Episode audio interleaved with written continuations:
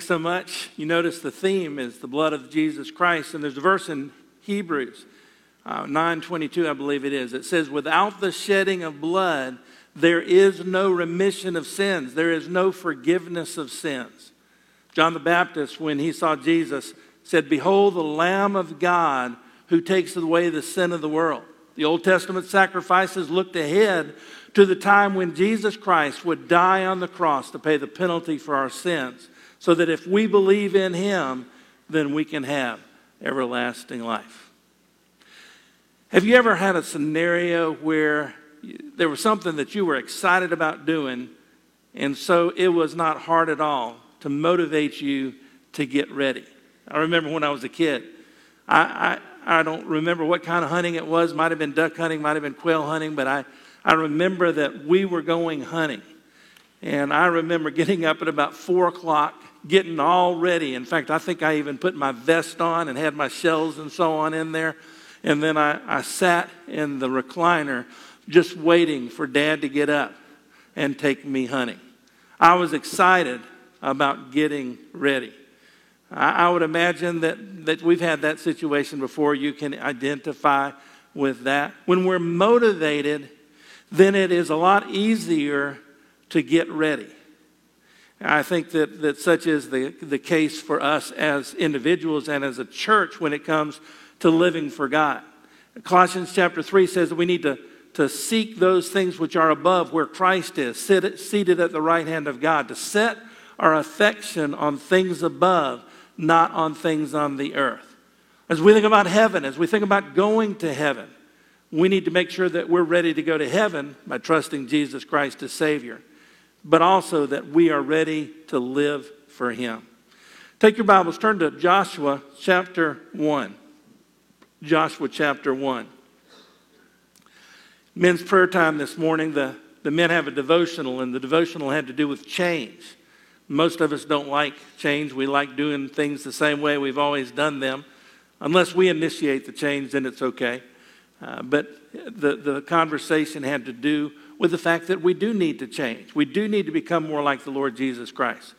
In Joshua chapter 1, the Israelites and Joshua, the leader of the Israelites, needed to change. Beginning at verse number 1. After the death of Moses, the servant of the Lord, it came to pass that the Lord spoke to Joshua, the son of Nun, Moses' assistant, saying, Moses, my servant, is dead.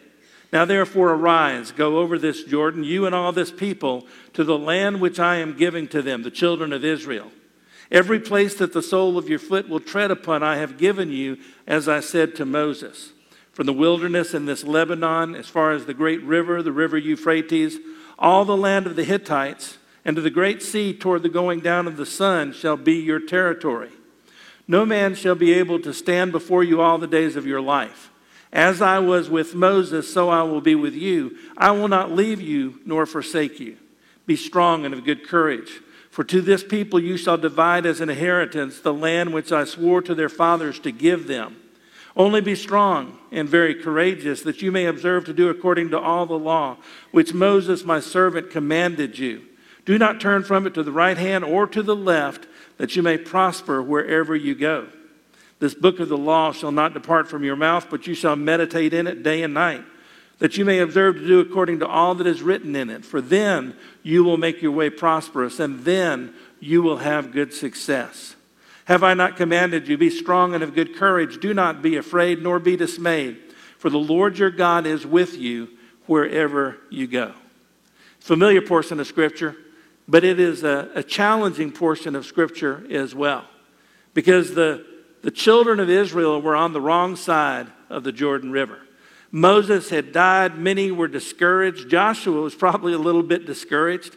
I know that because three times in Joshua chapter 1, God speaks to him. In verse number 7, only be strong and very courageous. Well, verse number 6, be strong and of good courage. 7, only be strong and very courageous. Verse number 9, be strong and of good courage. He was a little bit discouraged. He, he was a little bit intimidated by the task which he had in front of him. But God was able to move them from the wrong side of the Jordan to the right side of the Jordan to Canaan as, as they trusted God and as they obeyed him. The good news is that God has a purpose for each and every one of us. And point number one is God's purpose. God's purpose is to move us from where we are to where He wants us to be. Wouldn't you agree with that? That God wants to move us from where we are to where He wants us to be. Therefore, we need to ask some questions. Number one, where am I? And, and, and sometimes that's a hard question to answer because, because we're, we're lost. It's in, in, interesting how that happens sometime. I, I remember back before GPS, my daughter, Rebecca, used to call me. She had gone off to college, she was traveling around a little bit, and she would call me and she would say, I'm lost. What do I do? Where do I go? Well, I didn't know where she was. Normally, she was able to give me a description, and because I was fairly well traveled in South Carolina, I was able to say, I think this is what you need to do. And I gave her directions. But the first question we need to ask is, Where am I? Uh, I think it was dad, no, Mary Elizabeth was meeting someone uh, at, at, a, at a restaurant. And, um, and she basically, she gave me the, the pin of where she was. This is sort of scary from my perspective. She gave me the pin of where she was. And I went to dad and, and, and I pulled it up and put the photo and, and everything. And, and, and I showed it to dad. And then I, I called Mary Elizabeth and I said, Now, are you on the second parking space or the third parking space from the thing? Because I could tell from, from the pin, from their GPS, exactly where she was. Did you know that GPS can do that to you? It's a little bit uh, scary. Uh, but, but the amazing thing is this that sometimes we don't know where we are. We need to ask ourselves the question where are we? Uh, do I know Jesus Christ as Savior? Am I living for God? Am I being what God wants me to be and doing what God wants me to do? Se- second question is, where does God want me to be?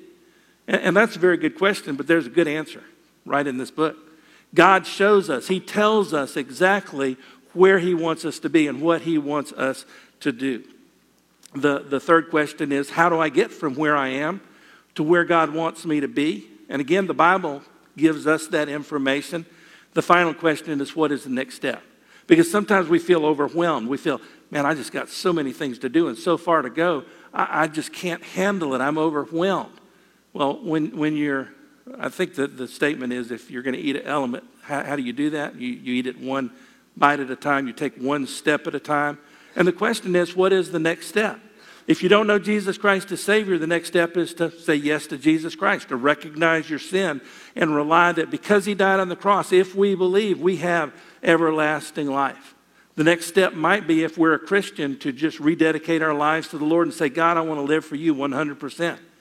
Uh, it, it might be that the next step for you is to decide that you're going to start serving, that you are going to seek to, to make a difference in the lives of those around you. So the question is, what is the next step? We need to think about our purpose uh, as individuals and as a church. Think about our purpose as an individual, first of all. Romans 8:28 is a familiar verse. We know that all things work together for good to those who love God, to those who are called according to his purpose.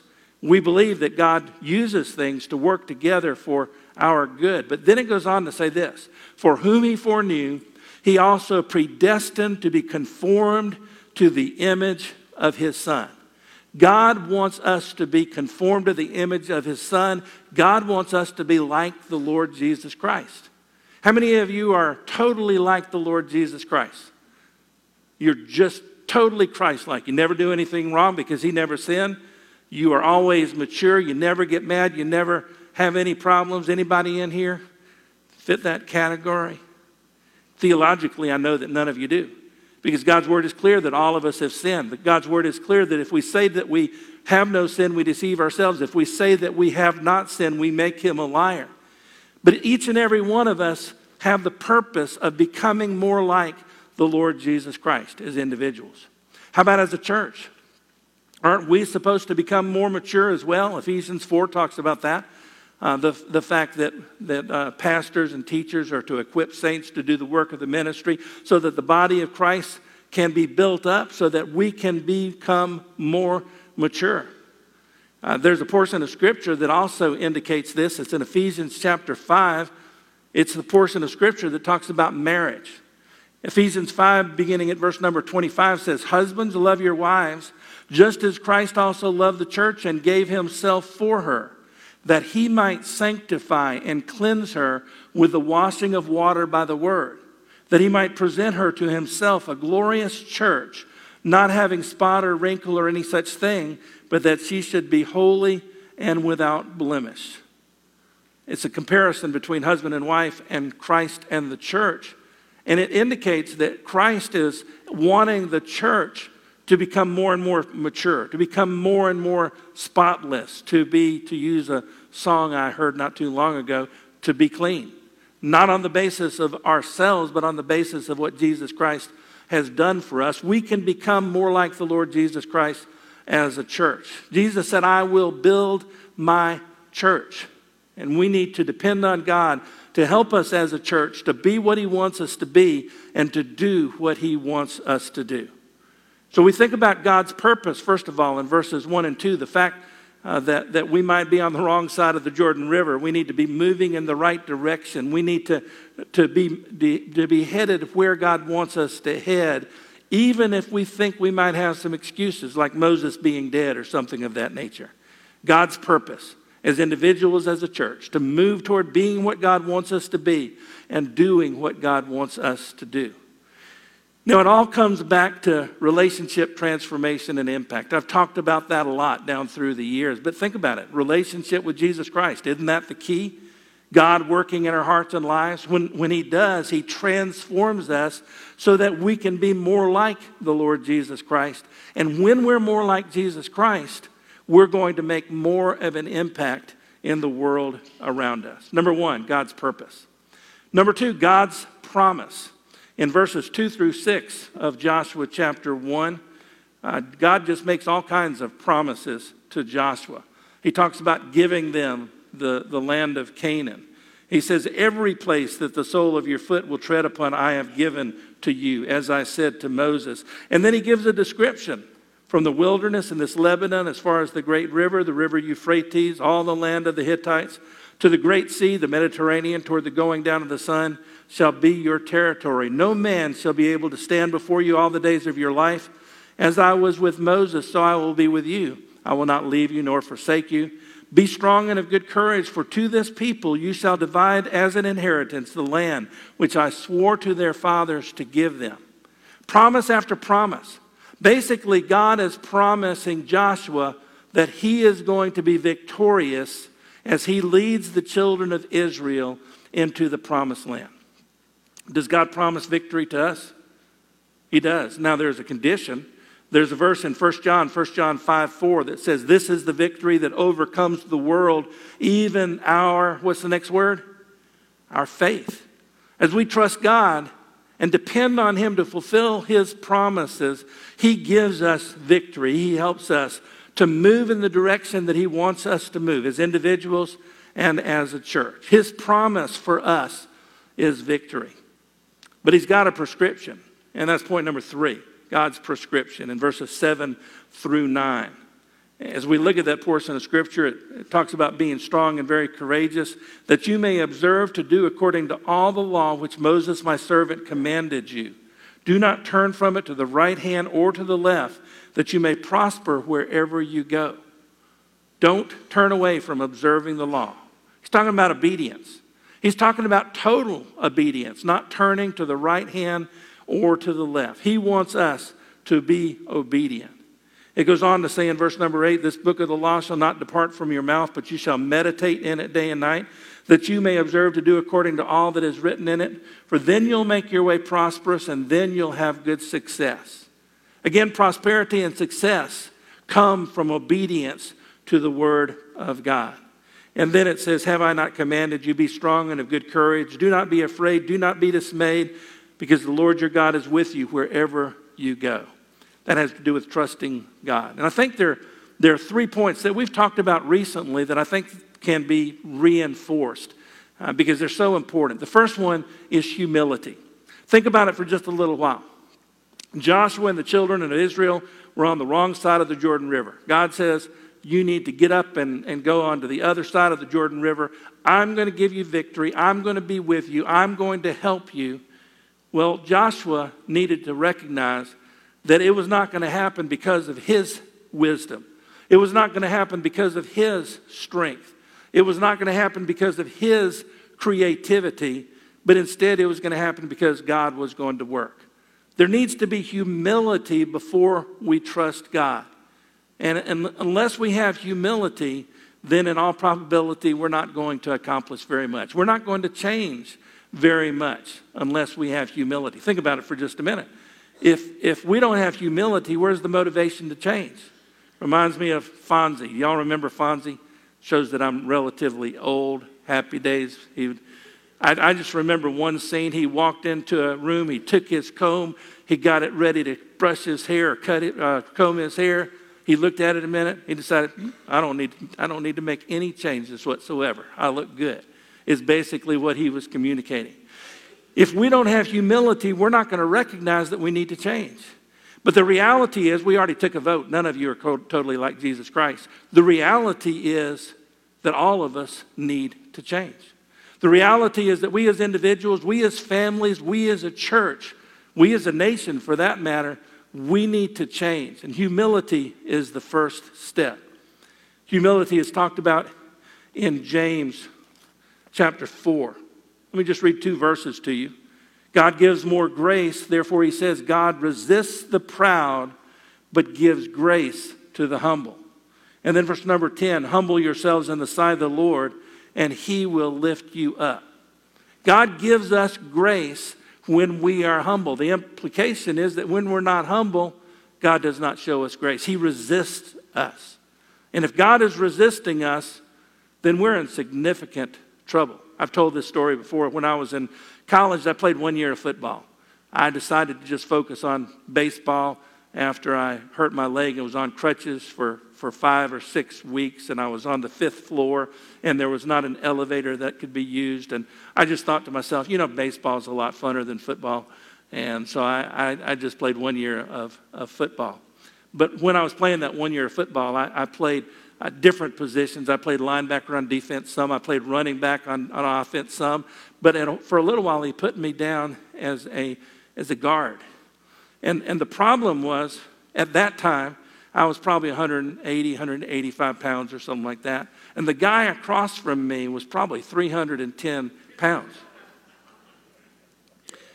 It was not fun. I could knock him down every single time. I just couldn't move him out. All you got to do is knock him down, is go lower than them and hit him in the legs. But as far as moving him out, that was difficult. Carrying 300 and something pounds uh, is, is not an easy thing to do.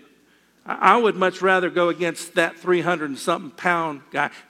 You know, for that matter, the way I got hurt is I was playing running back, and this 300 and something pound guy, about one or two seconds after the whistle hit me and, and hurt my knee.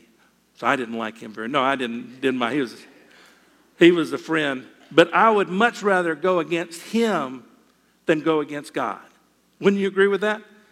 We need to recognize the importance of humility, recognizing that we are not what we need to be. And, and, and if we're not humble, God's going to resist us. He's not going to lift us up. So, humility is number one. Jesus said this without me, you can do nothing. Should not that cause us to be humble? When Jesus says, without me, you can do nothing. Of course, humility should lead to faith. We recognize we can't do it. If it's going to get done, God's going to have to do it in us and through us. And that's what Joshua chapter 1 is all about. In fact, that's what Joshua is all about depending on God for victory, trusting God to give victory in the midst of a challenging time. Again, this is the victory that overcomes the world, even our faith. And Hebrews 11:6 says, "Without faith, it is impossible to please God. He that comes to God must believe that he is and that he is a rewarder of those who diligently seek him." So I need to come to God and I basically need to say, God, I can't handle it. I'm not able, but you are able to do far above all that I can ask or think. Number one, humility. Number two, faith. Number three is diligence.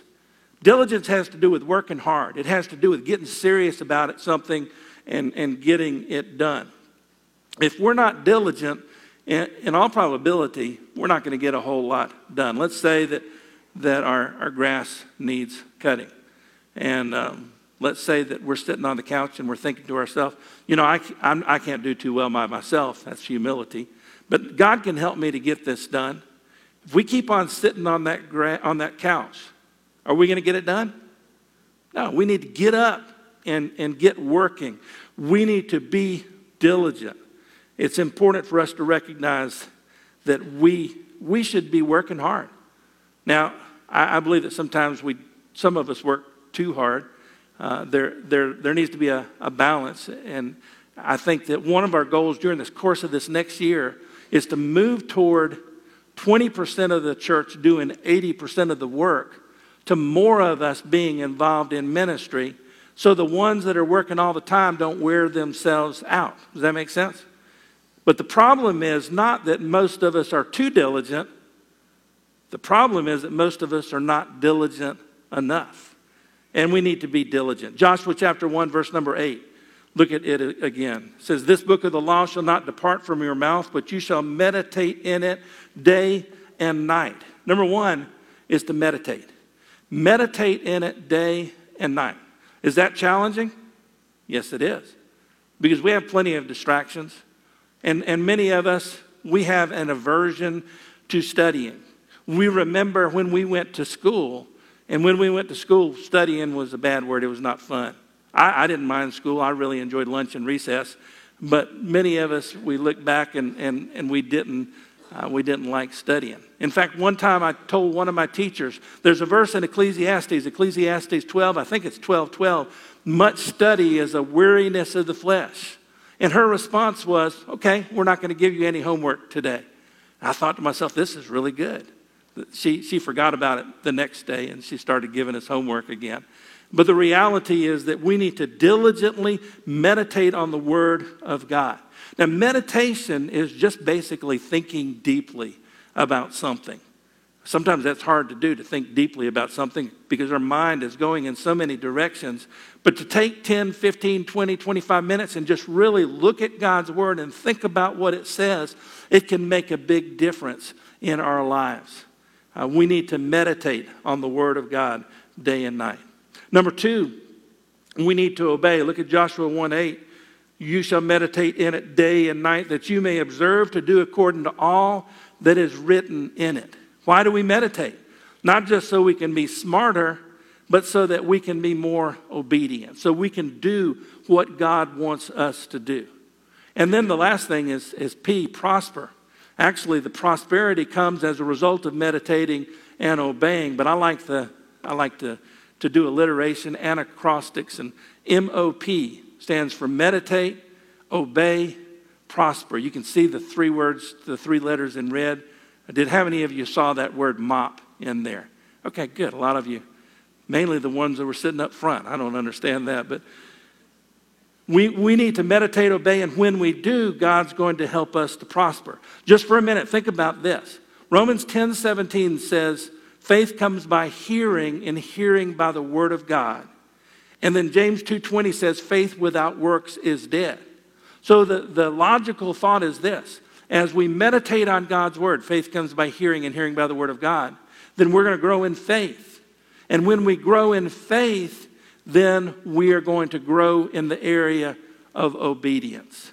So we meditate, obey, and prosper. God's prescription for us is humility, faith, and diligence. He wants us to spend time in His Word, to do what His Word says, and then He will bless us. Those are some general principles. They definitely apply to each and every one of us. But as we look at verses 10 through 18, you thought I was almost through, didn't you?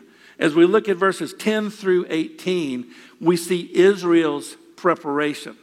You know, it's, it's not enough for God to speak and God to work. We need to participate as well. God wants us to get off the couch, so to speak, and to do His will. And in these verses, there were three things that the children of Israel were encouraged to do. Number one, they needed to have a resolve to get ready. Look at verses 10 and 11, Joshua chapter 1. Then Joshua commanded the officers of the people, saying, Pass through the camp and command the people, saying, Prepare provisions for yourselves for within three days you will cross over this Jordan to go in to possess the land which the Lord your God is giving you to possess. Prepare provisions for yourselves. In other words, get ready to go. And I think we need to, to engage in preparation. We need to get ready. We're starting a new church year in several days, September 1. And during the, the new church year, my, my desire, my goal, my hope, my prayer is that God is going to work in our hearts and in our lives in a special way as individuals and as a church. That God's going to help us to grow to be more what He wants us to be and to help us to do what He wants us to do. And we're going to do it in various ways through worship, through small groups, uh, through service. But God wants to work in our hearts and lives. We, though, need to get ready. We need to prepare. There's an urgency here. Uh, Joshua said to the children of Israel, Hey, we're taking off within three days. You need to be ready. There's an urgency in, in regard to us as well. How many of you think Jesus Christ is coming back soon? Raise your hand. Now, we don't know when he's coming back. Probably the early church thought he was coming back soon as well. So it could be another 2,000 years, but it could be 10 minutes from now. As we look at the signs of the time, as we look at circumstances, it seems like it's getting pretty close. Again, we don't know. But would it be a smart idea to get ready and, and to serve God? I went to Wheaton College a long time ago. It's hard to think about how long ago I went to college. But while I was there, there was a guy named Billy Graham that spoke. Some of you might have heard of him. He and I went to school at Wheaton. He was before me. But he spoke at, at, at uh, Wheaton College, and, and, and what he basically said was time is short. Time is short. I remember, I don't remember too many of the chapel services, but I remember that one. And he talked about the fact that if he had two years before Jesus Christ came back, he would spend half of it in preparation and then the other half in service. Now, I don't think he was trying to communicate to, to the people there that you don't need to do anything for the next year and then you start serving after you've, you've gone to school and so on. I think he was encouraging people at the college to do a good job of preparing, studying God's Word, and learning about ministry and so on like that. But the reality is this time is short. We don't know when Jesus Christ is coming back, and we need to be living as if he is coming back very soon. Resolve to get ready because there is an urgency. Number two is responsibility for one another. Look at verses 12 through 15. The Reubenites, to the Reubenites, the Gadites, and the half tribe of Manasseh, Joshua spoke, saying, Remember the word which Moses, the servant of the Lord, commanded you, saying, The Lord your God is giving you rest and is giving you this land. Your wives, your little ones, your livestock shall remain in the land which Moses gave you on this side of the Jordan, but you shall pass before your brethren armed, all your mighty men of valor, and help them until the Lord has given your brethren rest as he gave you. And they also have taken possession of the land which the Lord your God is giving them. Then you shall return to the land of your possession and enjoy it, which Moses, the Lord's servant, gave you on this side of the Jordan toward the sunrise. These tribes basically had desired to, to be on the, the um, I think it's the east side of the Jordan River. They had a desire to stay there because they had a lot of cattle and there's good land and all that kind of stuff. And uh, they wanted to stay there. And Moses said, okay, you want to do that, that's fine. But you need to make sure that you cross the Jordan with us. You're armed men, and they fight with us until we have victory. And Joshua was telling them, hey, you have a responsibility for one another. You have a responsibility to fight for one another. You have a responsibility to serve one another. Do we have the same responsibility today?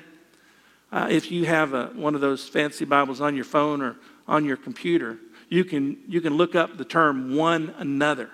And you will see a lot of one another's. Love one another, pray for one another, encourage one another, uh, and so on and so on. Because Christianity is not a Lone Ranger thing, instead, it's a relationship thing.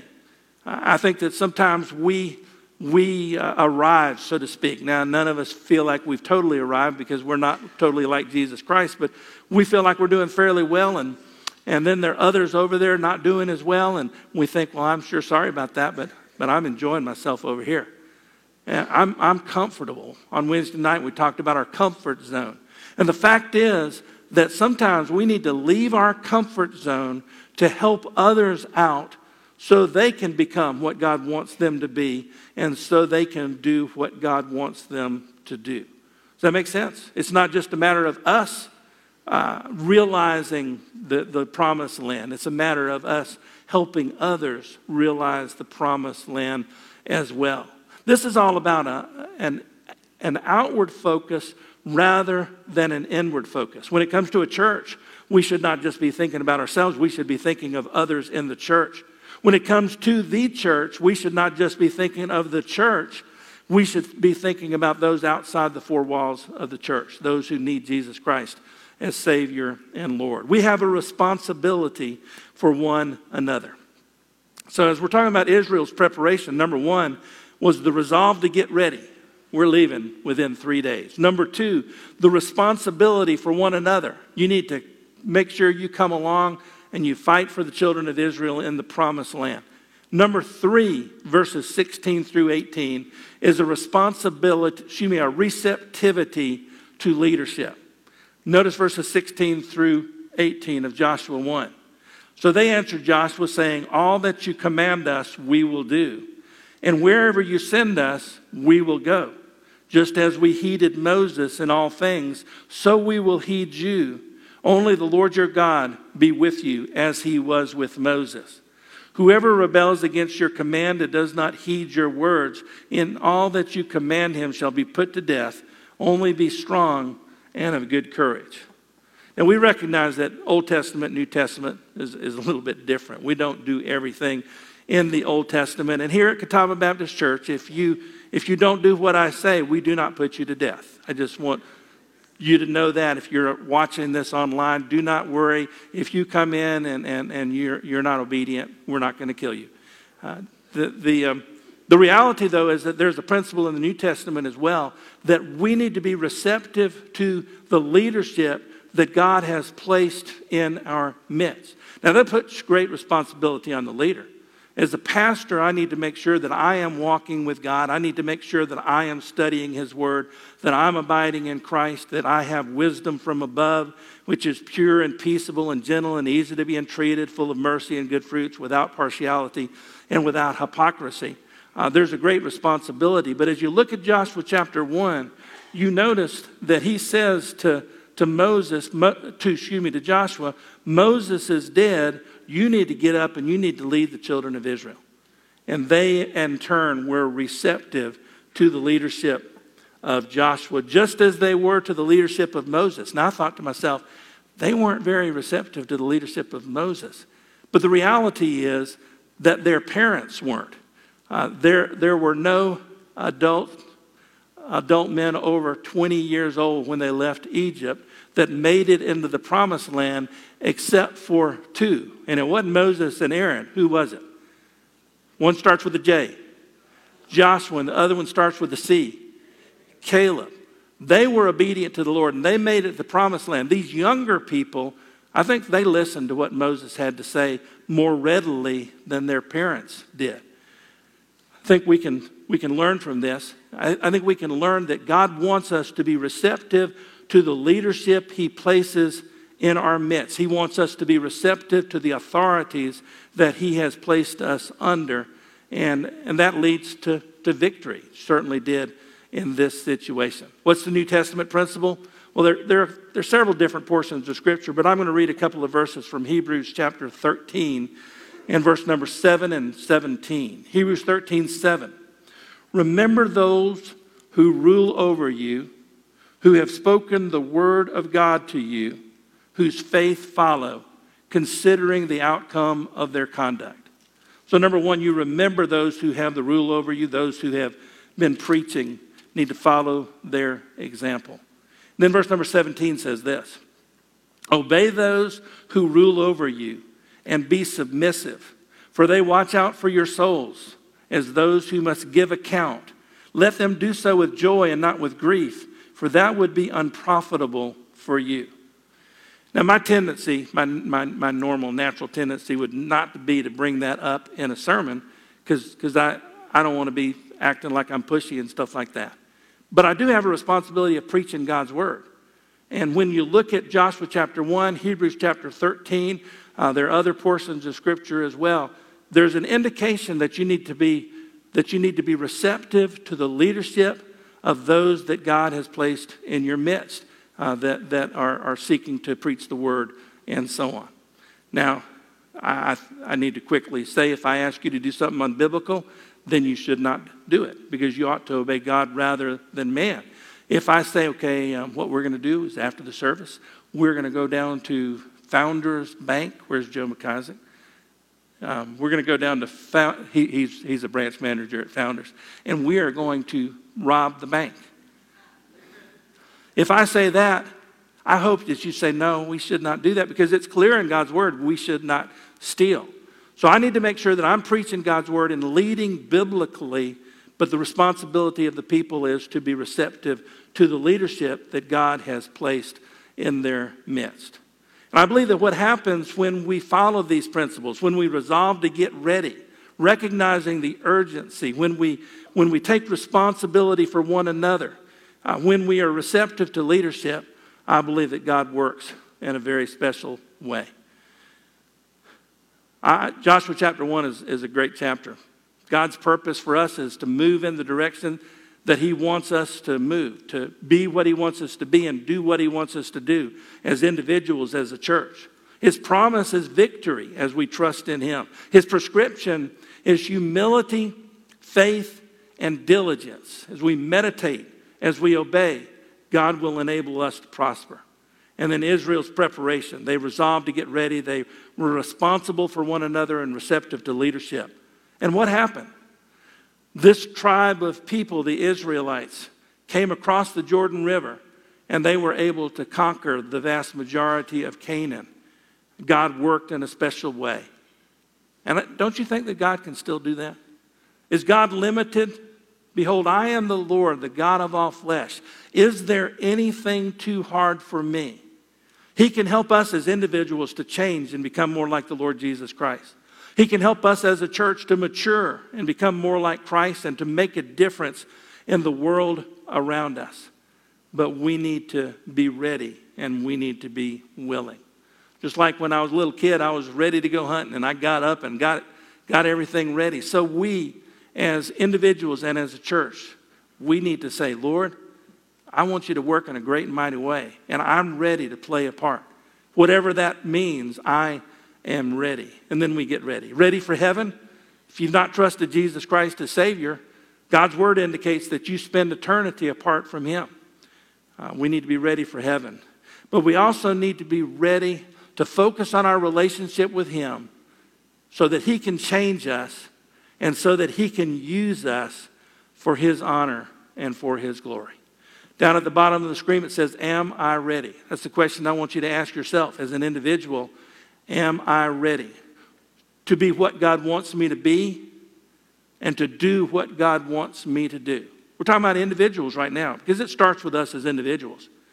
But then the next slide talks about the fact that we need to also be ready as a church to, to be what God wants us to be and to do what God wants us to do.